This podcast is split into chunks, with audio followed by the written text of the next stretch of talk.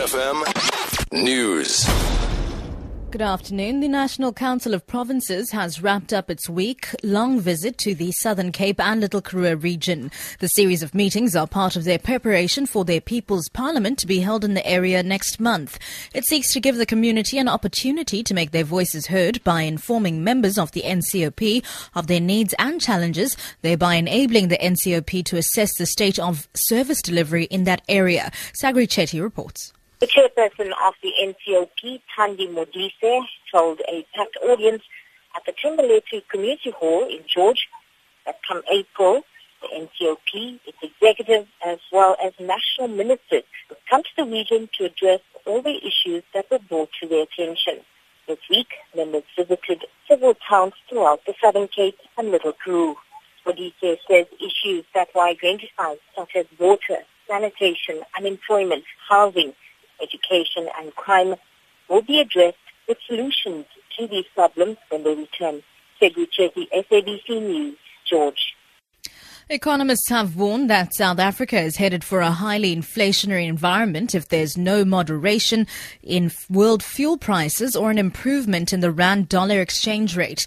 The situation will be compounded by an 80.5 cents per litre increase in the fuel levy next month, as well as the rising maize price triggered by the drought. Nedbank economist Isaac Matshego. This simply means that there will be upward pressure on transport costs in the inflation calculation, and that will push the overall inflation rate higher. In addition to that, uh, we've seen reports of a drop in the maize crop due to dry conditions in South Africa this year, and an, it has actually been estimated that uh, we will have shortages of maize during this year. That definitely will put upward pressure on food inflation and also contribute to a higher overall inflation rate.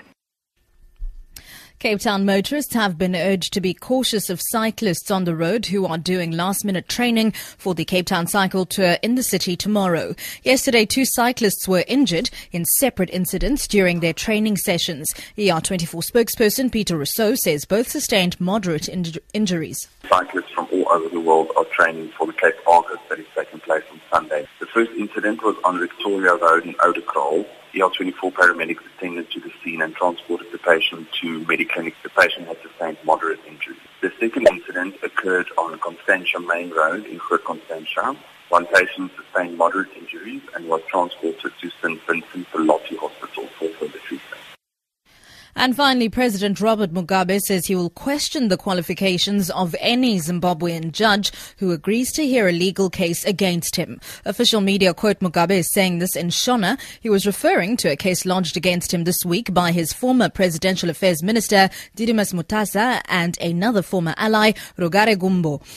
The pair are suing Mugabe and the ruling party over decisions made at a ZANU-PF Congress in December, which led to the sacking of Vice President Joyce Mujuru. For Good Hope FM News, I'm Sibs Matiela.